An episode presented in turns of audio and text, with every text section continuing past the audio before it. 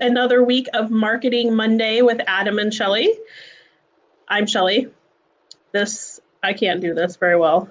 Over here is Mark, and Adam is a black screen to us today. Mr. Adam is being the uh, world traveler and driving across the Midwest today in his fancy new car. Yeah, uh, so sorry. he gets to be a black screen to us today, apparently. Sorry, guys, for uh, not having the camera on today, but with an eight-hour drive, I really didn't want to pull over and um, for an hour and, and lose that hour. But I'm really excited about today's topic because Mark is um, a hell of a guy, and I'm really excited to see what he's been doing um, the last year and a half with everything going on. Thank you. Yeah, I agree. So I would love to just jump in, Mark. If you want to take the first couple minutes and just kind of tell everybody who you are, um, a little bit. If you, I wouldn't mind if you took the first few minutes to kind of tell a little bit of your background story. Like I've loved hearing it a couple times, and I think it's really interesting to kind of see how you've risen up.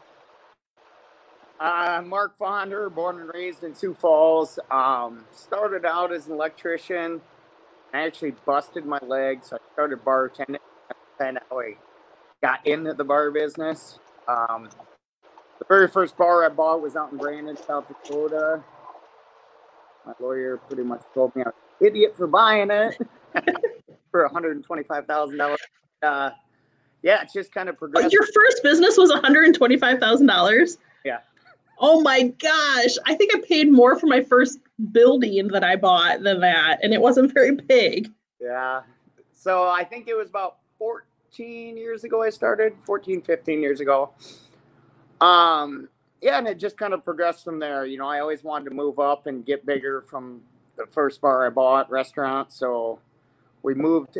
Actually, the city of Brandon wouldn't let me move to my new building. So I actually bought the Flatiron on 57th and Cliff and turned around and uh, redid that and made that into Stubby's Bar and Grill. Well, at the same time as they approved that, they approved me to uh, start 212 out in Brandon. So at 30 years old, I was basically starting two brand new bars from scratch. Wow. It was a task. Um, so then a year, uh, about a year and a half after approached me, wanted to buy uh, Stubby's. So everything has a price tag on it, I guess, and sold that. Um, and definitely wanted to keep growing. So I ended up starting Craven, and next month, February 28th, will be 10 years there. Holy cow! Really? Yeah. Yeah. That's crazy. So yeah, when we built out there, it was, I mean, on the outskirts of town, and now Mhm. kind of growing around it. So Yeah, that was definitely a wise investment out there. Seeing how much that's exploded in the last like five years. yeah, yeah. I mean, there was no gas station, nothing in front of us, so it was us and Lewis. But uh, yeah, it's progressed out there very nicely. So I did that, and then uh, in the meantime, I bought Double D out in Brandon, and I so I had Craven Double D two twelve, and then I ended up building the Barrel House in 2018 December. So three and a half. That one that one feels like it's been there longer. Actually, that's interesting. Yeah. So, and then about two years ago, I ended up selling Double D and uh, 212 out in Brandon just to free up some time in that. And I started getting into uh, t-shirt embroidery business and then also storage units right now. So, Yeah, are those up and running? I know Wilder is is running. Your your printing business is called Wilder Customs, right? yep, yep. Yeah, that's been going for about two years now. And then uh, I got some storage units and I'm adding on 246 units right now that should be ready in the spring. Some of them anyway to start. So, And those are in Western Sioux Falls or Uh, T TX. T. Yep. So, yeah, So explain a little bit to the people listening, like how do you progress from electrician? Obviously, we know you had to get out of that, but like how do you progress to owning multiple restaurants to now you can kind of tell that your life path is like, I'm not sure I want to stay in the restaurant business forever, and you're kind of starting to get into some non-restaurant ventures. Why is that, and how is that? Um, is that part of a long-term strategy that you have? Yeah, I mean, basically, my daughter's six years old, so I wanted to spend more time with her. And uh, I just want, right now, I still have about 150 employees. So I'm trying to Jeez. Our idea is to make an income, you know, in the future without so many employees, I guess. So Yeah. I think that's one of the number one things. Like when I talk with just small business clients, like I generally work with small businesses that have, you know, five or 10 employees or less, that like employees are just such a game changer. Like you just, there's so many, so many factors that play into it that can ha- just wreak havoc on a business. I can't imagine 150, honestly. yeah. Well, especially this year is very trying with COVID. I mean, Mhm. get tests and you're out two weeks, and I'm or last year, this year. I mean, it's just been a roller coaster ride of trying to keep up with all the laws and rules, and you got to pay them if you're not. So So can you kind of talk to that a little bit? Like how have you done that? Like how in the world do you have you had to bring on like HR people? Have you had like how in the world do you manage that on top of managing the restaurant? Oh, just a lot with my uh, lawyers and accountants, I guess. You know, they kind of help me out. And I mean, yeah, it's, I definitely have an HR person that has my back and stays up on it more than I do, I guess, that does all the payroll and that. But yeah, it's, it's been very trying this year to, you know, try and keep everyone employed. Then we had a pretty big uh, decrease in sales, uh, probably the end of November, first part of December. So we cut some hours out down to part time. Well, then they quit. Now we're picked back up. So Right. challenge. Have you seen in all of the years that you've been in the restaurant business, have you seen any anything else in the last decade that has been anywhere similar to this with staffing issues and such? No. I mean this, you know, and then actually when they gave the unemployment, you know, the 600 hours on top of the other ones, well, then people didn't want to come back to work. So I mean that was, I understand what they were trying to do, but it just, you know, for I guess a business owner that stayed open throughout it, it was, it was very tough, very tough. Wow. I guess I never even really thought about that. Like that thought never even crosses my mind. Like if you're offered your job back, why wouldn't you want to go back to work? but I guess I can see where that would was that a pretty big issue? Yeah, I mean, most of my staff, I basically told them, you know, we we've done very well here, and they make good tips and everything else. So most of them came back, but it was some of them that you Hmm. know they had it all timed out, and they knew exactly when the benefits stopped, and you know they definitely wanted to collect the unemployment. Wow. I I wouldn't have even thought of that as a thing. Yeah, it happens. Wow.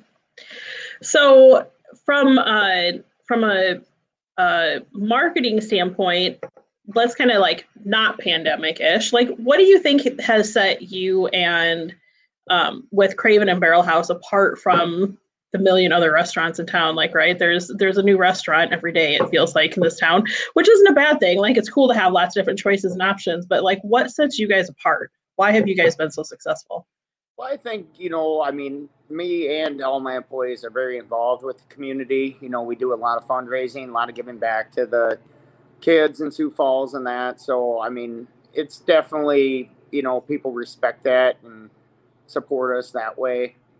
Um, and I think just trying to keep up with the times, you know, you got to change. You know, we switched, I just ran a promotion. You know, I'm trying to get everyone to do it online, ordering, you know, instead of calling the phone up and that. So we did a $5 promo on that. So I think people kind of get stuck. And if you don't change, you're always going to be behind a little bit. So hopefully Mhm. ahead of the curve, I guess. So you guys just added online ordering, or is that is that something new you guys in the last couple months have started doing, or do you use a service or something, or? No, we don't use the service. It's all in house. But uh, yeah, we just started it. But I just, you know, I was, I'm trying to get people to use it more, I guess. So basically, if you jump online and you get spend over 25 bucks, you get five dollars off. So Hmm. I think once you get the people trained to doing it that way, you can set up a pickup time and everything else. It's easier on everyone. But uh, it's just trying to get them to do it the first time. So Yeah, so talk a little bit about that, like starting a brand new program like that in the restaurant world. Are you guys using? How have you had to adjust like your staff to be able to meet those needs and marketing? Is this just a like order online and pick up, or are you guys delivering too? we aren't delivering. It's just an order pickup. But you know, even during the you know when the pandemic was pretty hard, we actually had people. I mean, sitting there answering phones, and that was it. You know, we were doing a lot of to orders, and we still are. But I mean, it got really, really busy for a while there. So we had to adjust some staff and have the kitchen help on just to keep up, you know. And then there was shortages on everything to go containers you couldn't get. And I mean, it's, there's been, and now uh, actually we just running into a shortage with food products because now Minnesota opened back up. So, oh. So all the restaurants, you know, they got a big surge and, oh, we're short on lettuce, we're short on that and stuff that we've been using this whole entire time. So I would have never thought that. yeah, it's uh I mean, even like our pop products and that, there's definitely I mean, Mr. Pibb, Mellow Yellow, it just runs out in the entire city, you know. So it's uh yeah. Yeah, it's, I heard it's been it's been really surprising to me the things that have run out that nobody ever thinks of. Like like there you just would never think like, oh yeah, in the middle of the pandemic, like pop and lettuce are gonna run out. Like toilet yeah. paper, I guess you could kind of I mean you could kind of like see it. Water, you could kind of see it. Uh, but like yeah, man, what a what a hell of a year for you to try and um juggle everything as far as like employees and new laws and mandates and then logistics of like supplies and everything like that. Um, I'm curious, Mark, do you think that you could have done what you're doing right now in year two or three, handled all of this? Probably not. I mean, it's, you know, they closed us down for seven, eight weeks, you know, and then actually I went to the city council meeting where they had the mask mandate, and then the, the last vote, it was like five hours into it, was the um, 50% occupancy of the restaurant business, and it was a four to four vote. And I, the very speaker with the mayor, and he was the tiebreaker, you know. And my my whole thing is, and I'm fortunate enough, but that night I went down to like Mama Lata's to eat, and I mean they can fit 20 people, maybe max, in their total. or you already cut them down to 10 people. I just, you know, I think if everyone's smart about it, social distancing and that, you know, if you do have preconditioned, you know, health issues, you know. So, but like I said, I'm very, you know, fortunate at the Barrel House that I'm big enough and craven that I can spread people out and that, and there's a lot of other places that can't. But yeah, it definitely, uh, you know, trying to cover all the bills and it's, you know, business we're down. There's no doubt about it, but um, it's definitely been a a year. So if there's other restaurant owners that are listening that are in year two or three, like, do you have anything specific that you would tell them to help them like make better decisions or like people they should have on their staff? Like what do you think you would have focused on if you were early on that's made the difference for you? Well, the biggest thing is, you know, your controlled costs. You know, you can control labor, you can, you know, just some of that stuff. I mean, it, and just your ordering, you know, I mean, you're better off to have money in the bank instead of over ordering on a lot of things. So, I mean, I, you know, some of these, this year is just, I mean, it's unpredictable, I guess. So it's been, yeah, I don't know exactly uh, what to. I'm curious. Go ahead. I'm, I'm, curious, Mark. Sorry, there's there's a heck of a delay.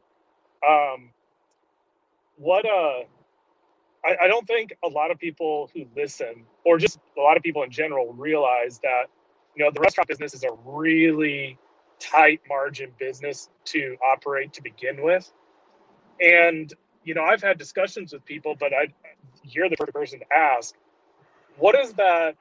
With all the costs and everything that go into running a restaurant, when you're running at half occupancy, how how are you guys cash doing cash flow wise when that's already a hard enough because I mean, as far as I understand, anyways, in the in the restaurant business, like you really count on your Fridays and Saturdays and stuff like that to make up for revenue for the rest of the week. And then when basically are running at half uh, half capacity, like how has it worked out pretty well for you, like um, financial wise, or is it still a pretty big shock? No, it's a big shock. Like I said, our labor costs, you know, I mean, it goes up Monday, you know, you got all the prep people in there and everything else trying to get caught up after the weekend. So, I mean, we actually talked about closing Mondays and Tuesdays just because the sales have dipped so low them days. And, you know, you got to have staff here. You got to turn the lights on, gas on, labor. but uh, you know, I mean, I luckily I'm fortunate enough that I've been in it long enough that I can weather the storm, I guess. But you know, like you said, on them new businesses, I mean, I can't imagine the pain and struggle they're going through. But uh, yeah, we just you know we cut our labor and you know try and hopefully get to the weekend and that, and it's it has been good here. Like I said, I've been fortunate enough, and there's a lot of other places not. So, I Yeah. Um, I, the reason why I'm asking these questions is because there are people that all of us know that they're the ones that are really, really struggling. And for anybody who's listening, you're you're lucky enough to where you're right. You might be able to weather the storm and everything like that, but you're the person that hopefully can really shine a light on just how difficult it is to navigate something like this. And because these other people, they're just in emergency mode. They're like, listen, I could give a rip less about wanting to talk about your dumb little podcast. I'm over here trying to like just save my business, period. It's like, and that's the reason why I'm asking the questions is because it's, I think it's really important that people realize that there's so many different angles to look at any any decision that happens doesn't matter pandemic or not it affects a lot of different people in a lot of different ways. And it's good because you have the experience and everything to shine a little bit of a light on probably the most affected sector of of the pandemic. Yeah, I think when we got shut down for them, you know, seven eight weeks there, not only you know, I mean they uh, you lose all your product, which I did give away to all my staff and everything else. I mean, we probably had 20,000 hours worth of product just to keep a business going. That, I mean, you know, they pull the plug on you and you out all that. Um, and just, yeah, I mean, I think the ripple down effect, you know, I mean, we hire, we have liquor guys, beer guys, we have towel guys, we have cleaners. You know, I have a lot of people that aren't actually employed by me but rely on us, you know, and our food vendors come out of Minneapolis with food trucks and that. So, I mean, it just it is a trickle down effect to everyone. Um, yeah, I don't. I mean, I the Minnesota just opened up today, so I but they're doing fifty percent occupancy, I think. So yeah, um, a long time. Yeah, they've been closed down for quite a while. Wow. Uh, if you don't mind, uh, if if we can just take a step back really quick and talk about so you go from being electrician slash bartender to very quickly acquiring a couple of restaurants. What are some of those early life lessons that you had to learn to effectively run a business? Like, what's what's there like maybe a couple of them that you know were, were the hardest for you to overcome?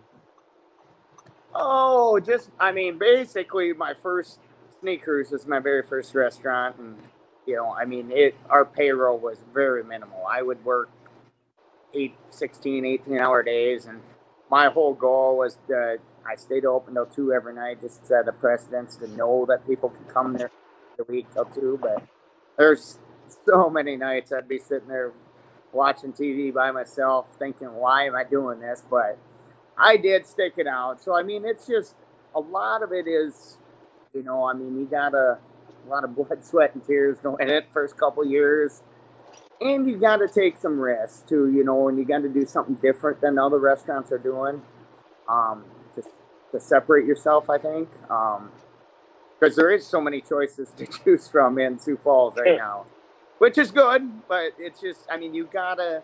You got to do stuff a little different, and you know, to separate yourself, I guess, because they can go anywhere and get, you know, a burger, pizza, fries. So, yeah. Is there anything specific that you feel like you like? Does Barrel House do stuff differently to set themselves apart than Craven does? Like, for instance, I know Barrel House is known, obviously, barrel, like you guys' thing is whiskey and some of the other well drinks, right? Yeah. Um, so, like, what do you guys do specifically that's setting you apart from other places?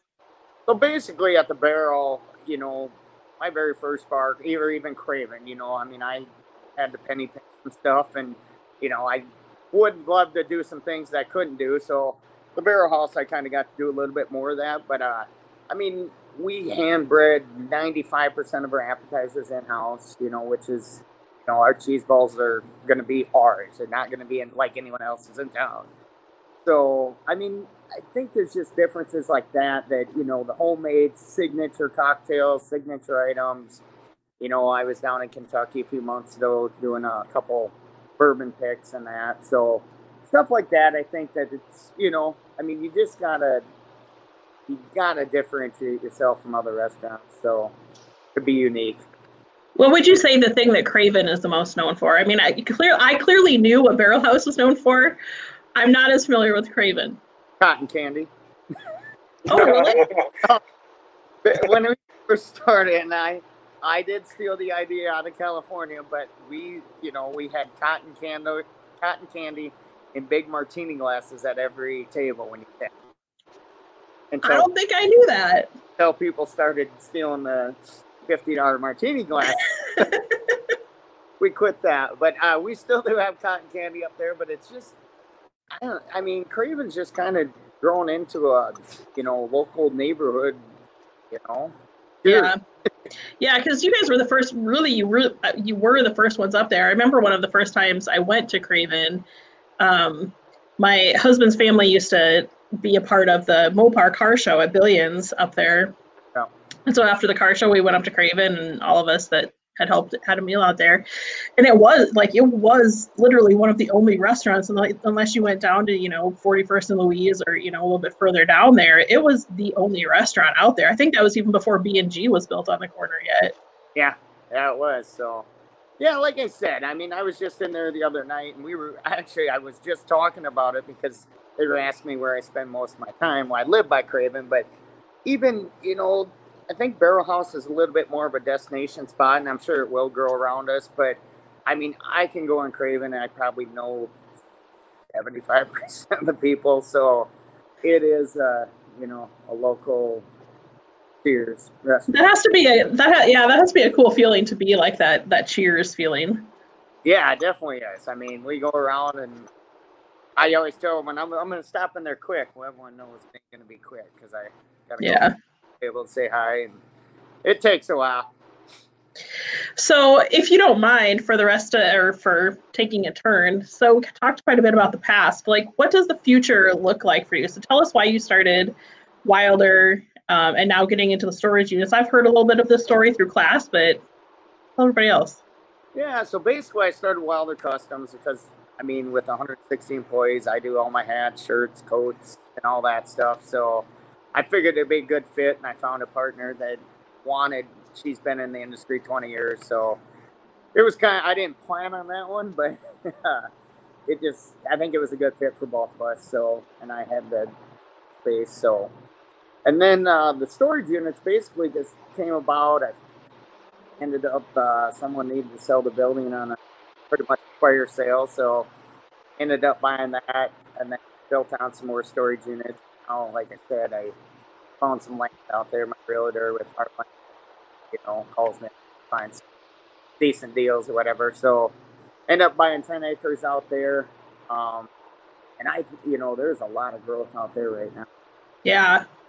Gas station out there and ideal, and there's um, glass doctors. And so there's definitely a lot of growth out there. Um, not in Sioux Falls, but it is, you know, a little bit cheaper especially to make the numbers work for storage units. But um, I'm definitely trying to do. I'm trying to be the one-stop shop, I guess, for the storage units and putting garage door openers on all my bigger units, and that's people can just go up there and key fob and they'll open for them. So, and I, you know, uh, I think it's all paved roads right off the interstate, easy access. So, I'm hoping that uh, I have less employees and it'll be easier on my life, home life, I guess. I can. I I put in a lot of time, a lot, a lot of hours when I first started out in the bar industry, and I still do. But it's, you know, it's nice to be able to hire managers and you know let them take some hours. And some So, what has 2020 been like for Wilder Customs? I mean, you guys are you're on year two, you said, so like you're clearly still in growth mode. But did that kind of come to a stop? Has that taken off? Like, where's things at with Wilder this year? Actually, I it it dipped for a little bit, but now, I mean, it seemed like September through still now. I mean, it's doing really good, really good. So I think you know, and that's one thing that's you know, uh, right now. I mean, there's some businesses doing really good. You know, the do a lot of the construction, shirts, all that stuff. You know, they're doing really good. Excavators, you know, and then there's other businesses that are struggling. So that's what's hard right now is you know half the half the businesses are booming and half are you know struggling and that's kind of the roller coaster of business in general right so like there's always some some degree of seasonality to most businesses right yeah. even if it's not actual seasons like there is you know sometimes it depends it just depends on economy and all that kind of stuff but there's always going to be up and down businesses for every curve right from there yep it is but Actually, I mean, Wilder's been doing really good. So I don't know. We did a little promotion where we gave, you know, I teamed up with Barrel House and Craven, ordered a couple. So I try and cross, you know, utilize everything. Mm-hmm. How do you guys? So how different is it? I guess, and maybe I don't know how involved you are in Wilder. I guess if your other partner is more involved or not, but like, how do you how do you market a marketing company, right? Like Wilder is basically a marketing company. Yeah. So like what's different about how you have to market that than the restaurant industry? Well, you know, it's basically like I mean, me knowing 75% of people when I go into Craven, you know, trust me and believe in me. So um, that's helped out a lot. And that's just word of mouth. You know, a lot of these other uh, apparel companies get back to people or you know, taking three, four months. So, I mean, that's one thing that we strive on to, you know, if we get your order, we try and get a quick turnaround to that. So, and we're not that big. There's only three employees out there, but it's just, and hopefully we grow. But right now, it's you know the turnaround time and the you know execution is phenomenal. So. Do you see that you guys have? Like to. Go ahead, Adam. As um, I'd actually like to talk a little bit about the marketing for a restaurant, if you don't mind, um, because I'm always kind of curious. Like, so when you first start off a restaurant, like you have your grand opening and everything, like, or you, you know, I don't know, there's like 16 different openings now, but you got like soft opening, your grand opening, yeah, you know, and so on. But you know, you have this initial excitement, but then let's say like for the first month, you know, you might get really good sales just because the news stations are talking about you, the papers are talking about you, everything like that, and everybody wants to try out the new spot for the first time. But how do you um, continue to bring in people down the road when it comes to marketing um, for a restaurant?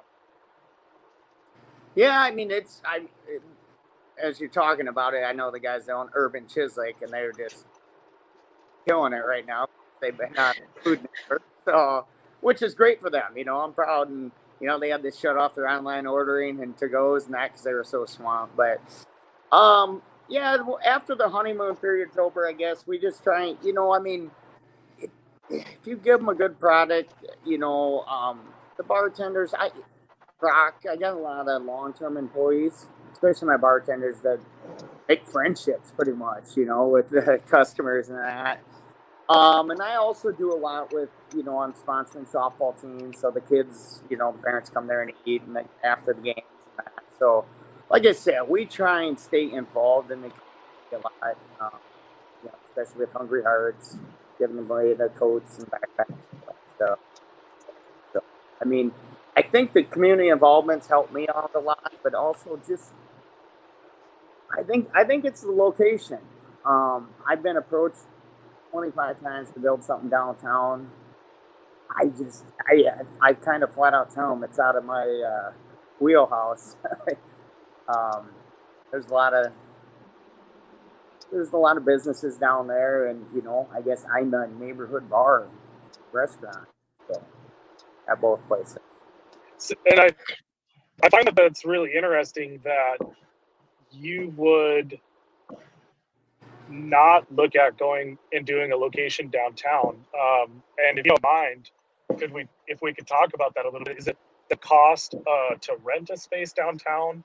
Uh, because it's certainly, I mean, there's certainly quite a bit of foot traffic down there. So, you know, I would assume, you know, me not knowing anything,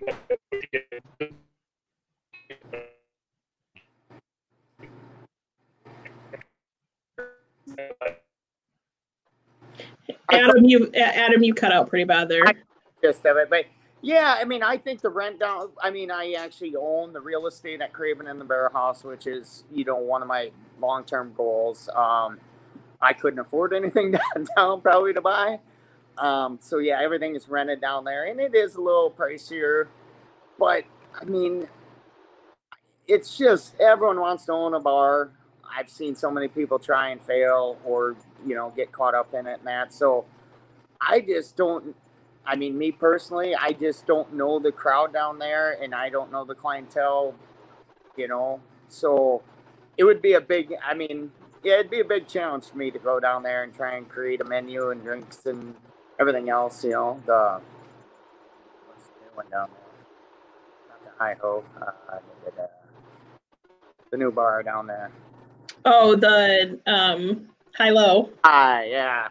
You know, I mean, I've seen everything they're doing. It looks like they got amazing drinks and everything. You know, everyone I talk to loves it. So it's just, I mean, it's definitely something different than what I'm used to. So, and I'm pretty comfortable where I'm at with 150, 60 employees. So, yeah, and that's kind of where my mind goes with you, even. Like, it would be hard for me to envision you owning downtown. Not that I know you that well, but I mean, you and I have worked together a few different times, and like, your just your personality seems like that that cheers kind of personality right? Like you come in and you sit down and you have a beer and you chit chat. You don't have to you don't have to get dressed up to come into any of your restaurants. You don't have to feel like you need to be a certain way and i think that's really appealing to a lot of people. Yeah. No that's definitely it. So i mean it's it's I don't know. Like I said, I think I'm uh, tapped out on the bar restaurant, so uh, I'll try and find different avenues. So going forward, let's talk a little bit, if you don't mind, about Hungry Hearts, right? So um, I don't know if everybody knows or not, but Hungry Hearts is something that you personally started, right? Yes. Um, and I've part, I've taken part in a couple different events that have um, that Hungry Hearts has put on or has benefited. Um, but tell us a little bit about what Hungry Hearts is, what it does, what its mission is. Yeah, so basically, all started with me and my chef Jesse, and he, you know, we talked to we had to do something for the kids. So our our very first goal was raise twenty five thousand dollars, and you know we blew that out of the water. So it just kind of grew from there, and then we started made it a 501c3, you know, nonprofit and that, and uh, it's it's just growing. I mean, the community support, the other business, you know, we're local. We keep it. There's no money taken out of the pot, so it's all volunteer. Um, we just basically it all started out to make sure all the kids got a hot lunch in school. Um, we did that. We've also helped out with backpacks and coats and everything else for the kids. And then this year, uh, school lunches was taken over by the federal government. So I went well, it must have been right before Christmas. Bought two thousand dollars worth of snacks for Pop Tarts and trail mix and all that for the kids that come into the counselor's office, social worker's office, and you know tell them they're hungry. So um, we're still trying to find different ways to be involved. We gave away over 750 coats in October, um, backpacks we did before the school year and that. So, I mean, we're definitely any anything. I mean, the social workers and the counselors have my number, so if they need something, they get a hold of me, and we, you know, try and make sure the kids are taken care of. So, um, hundred percent of the money stays in Sioux Falls. Like I said, started out as a small little dream and hope, and I think we've raised over six hundred thousand now. That's amazing. That was going to be my next question. Like, where because this is only a couple years old, right? Yeah, it started. Uh, right three and a half, three, three and a half years ago. Yeah. And I know you guys have done a couple different events. Like you've done an event out at uh, the Barrel House a couple years ago, uh, or not not this past summer, summer before. You guys did like um, competition out there and you guys gave away a bunch of stuff and had that big huge stuff in the parking lot like what are some of the events that hungry hearts how can people get involved with that if they want well yeah usually you know pre-covid we'd have a big outdoor event have barbecue contests and inflatables and everything for the kids and a band outside and that but this year uh, you know with the circumstances we did a, a Pappy bourbon dinner mm, that's right for 400 a ticket. And actually, that night we had some uh, awesome chefs come in from Chicago and Justin Sutherland from Minneapolis. Um, we raised sixty-four thousand dollars just that. That's awesome. That was pretty amazing for a little small pop-up event that we just kind of threw together. So, but we had, you know, like I said, uh, one of the business guys came up and he handed us a ten thousand dollar check, which was unexpected. But yeah, so, yeah, we definitely, uh, um, hopefully, after COVID, um, we'll be back to normal and we can start doing our outdoor events again and that and raising money. But has there been uh, additional? Mark, sorry, go ahead, Adam. No, no, that's that's. Believe me, I'm the one that's inconveniencing you guys in this situation. uh, I'm really curious. You know, you're starting to do more of this um, uh, charity. I'll, I'll, just call it charity work. Um, I don't know if that's the right term for it, but do you have a really big, audacious goal um, that you'd like to hit um, the next, say, like five years? Um, when it either in cons- in regards to this or um, maybe even business. With charity or business? with Yeah, with charity or business. Oh, I I mean the charity work. I think we just you know, there's so many charities out there, and I understand everyone you know could use money and needs help, and you know we've been approached by a lot of national charities. You know they write in there. I know the restaurant business has been hit hard, but you know so. Um, I just want to draw awareness. You know, I think the kids are our future. You know, um, our first goal is make sure they got fed. You know, I mean, a lot of kids go to school hungry and that, and it's going to be hard for them to learn. And they're they're the ones that are going to be taken over after I'm in a nursing home. so, uh, yeah, I just, I mean, I think drawing awareness, and I think there's a lot of giving people in Sioux Falls, you know. So I mean, I think our kids, you know, get, you know, there's a lot of cancer and other other other benefits in that. But I think if I could draw enough awareness and hopefully that you know even like the school lunches, you know, I would hope ten years from now the federal government will, you know, it all be free for them. So at least they get to eat at school. So uh, goals on the restaurant business. Um, I don't know. I mean, it's it's going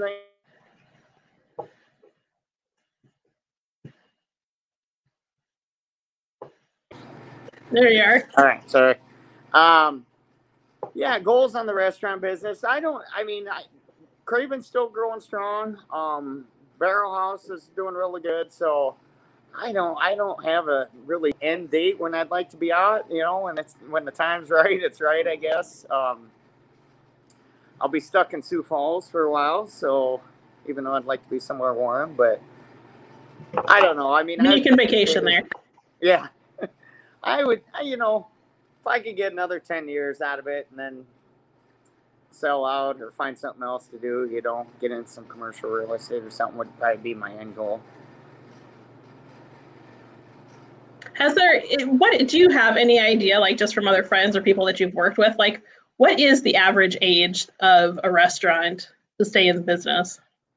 Dude, I don't even know. I don't know. It's it'd be interesting to know, like especially in our area. Like, how long does the restaurant business typically last in our area? I wonder. I know the you know the first three years it's like a fifty percent, you know, mm-hmm.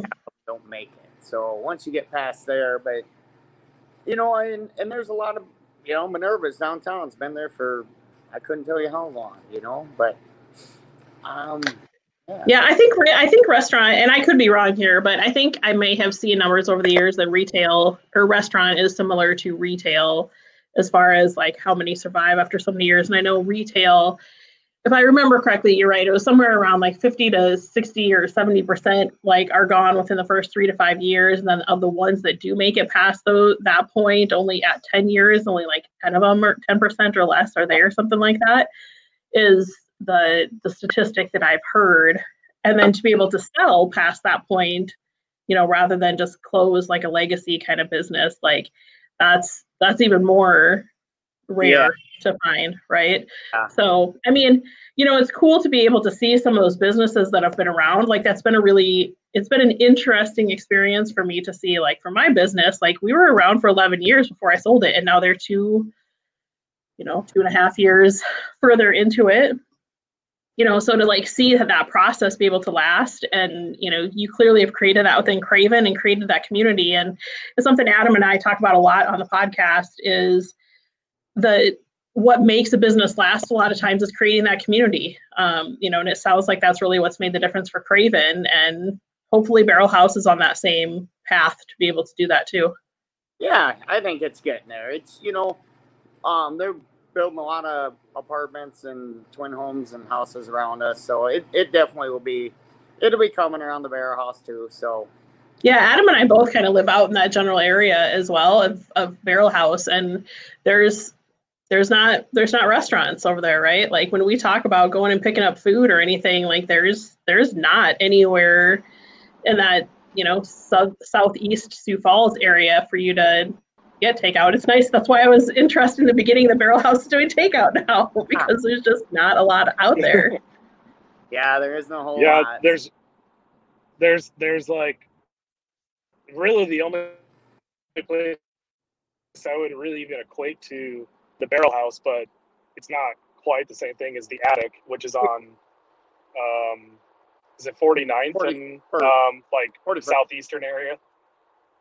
It is 41st? Yeah. Okay. I mean, but barrel house is just kind of like kind of in its own league out there in the southeast part of town. But I have a really high confidence level that the southeastern part of town is going to just explode in the next couple of years. Um, so much so that I actually have somebody who is looking to start up a detailing business, and they were looking to go like um, Kiwanis area, and I said, no, no, no, no, no, no. You you go towards Harrisburg, like that's where that's where you want to go. That's where like some of the money is, and not only that, but that's where I think it's going to just blow up expansion wise um, there.